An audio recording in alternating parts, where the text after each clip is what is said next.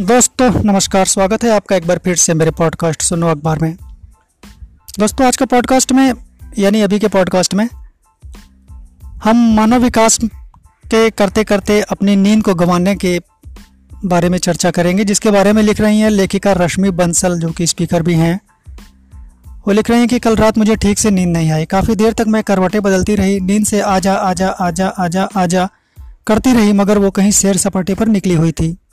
आखिर हार कर जब सोचना बंद किया तो फिर चुपके से पीछे से वो मुझसे आकर लिपट गई। ज़िंदगी की रेस में भागने वाली देह का वाहन चंद घंटों के लिए खामोश हो गया।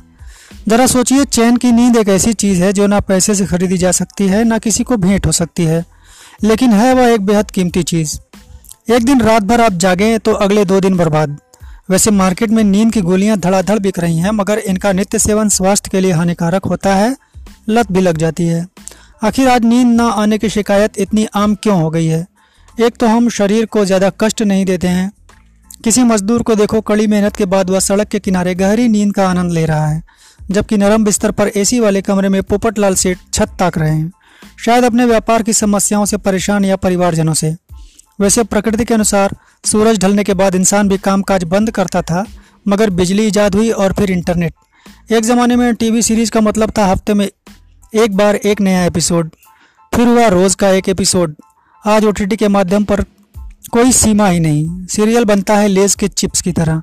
बैठे रहो चुकते रहो। कब सुबह के तीन बज गए, पता नहीं। काम के सिलसिले में भी हम अपनी नींद को गिरवी रखने को तैयार हैं। कुछ प्रोफेशंस में तो ज़रूरी है जैसे डॉक्टर हों या पुलिस या फिर ट्रेन और प्लेन के चालक। मगर ज़्यादातर हम अपनी मर्ज़ी से अपना करियर आगे बढ़ाने के लिए नींद का बलिदान देते हैं। चाहे ओवरसीज़ क्लाइंट की डिमांड हो या फिर सुबह की पहली फ़्लाइट पकड़नी हो, जागते रहो, भागते रहो। स्टूडेंट लाइफ में भी रात भर जाग कर पढ़ने का पुराना रिवाज है। एन वक्त पर वही काम आता है जो पहले से दिमाग में घुस गया हो, मगर आखिरी रट्टा मारने का लालच तो रहता ही है। साथ में कड़क चाय, काफ़ी और मसाला मैगी का मज़ाक कौन भूल सकता है? जवानी के जोश में हर कोई मदहोश। ईश्वर की कृपा से पास हो गए। हम अनेक देवी देवताओं को मानते हैं पूछते हैं, इसलिए कोई आश्चर्य की बात नहीं कि नींद भी एक देवी है, निद्रा देवी, जिनका ज़िक्र रामायण में है। जब राम जी और सीता जी का वनवास हुआ तो लक्ष्मण जी भी उनके साथ चल पड़े। उन्होंने अपने अपने बड़े भाई की रक्षा करने का वचन लिया था, सो रात भर पहरा देते थे। निद्रा देवी प्रकट हुई, बोली, ये तो मेरा अनादर है। लक्ष्मण जी बोले, मैं सिर्फ़ अपना कर्तव्य निभा रहा हूँ। अब करें क्या? आखिर में समझौता ये हुआ कि लक्ष्मण जी के बदले उनकी पतली उर्मिला चौदह साल तक नींद में रहेंगी, ताकि उनके पति पूरे चौदह साल तक जाग सकें। आज की भाषा में हम इसे आउटसोर्सिंग का एक बढ़िया उदाहरण मानेंगे। वैसे नींद के मामले में सबसे प्रसिद्ध है कुंभकर्ण।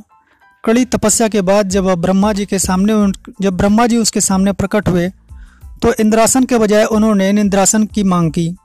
बड़ी मिन्नतों के बाद ब्रह्मा जी ने कहा कि ठीक है, तुम छः महीने सोते रहोगे और छः महीने जागोगे। और सोने के अलावा कुंभकर्ण का एक और शौक था, खाना। आज लक्ष्मण तो ढूँढने से भी ना मिले, पर हर घर में कुंभकर्ण है, जो पचास बार अलार्म बजने पर भी नहीं जागता, जो इतना चटोरा है कि अच्छे खासे डिनर के बाद भी सोच रहा है, स्विगी पर क्या मंगाऊं? आलस देव की तपस्या करते करते इनकी लाइफ में प्रकट होते हैं दो राक्षस, जिनके नाम है मोटापा और मधुमेह। आखिर उपाय क्या है? एक मनोवैज्ञानिक ने बखूबी कहा है कि अपने मोबाइल को अलग कमरे में सुलाइए। छः सात घंटे की सुखद नींद स्वास्थ्य के लिए अनिवार्य है। रात के उल्लू नहीं, सुबह की चिड़िया बनिए। गुड मॉर्निंग व्हाट्सएप पर नहीं, सूर्य देवता को करिए। ये एपिसोड यहीं समाप्त होता है। अगले एपिसोड में फिर आपसे मिलता हूँ। धन्यवाद।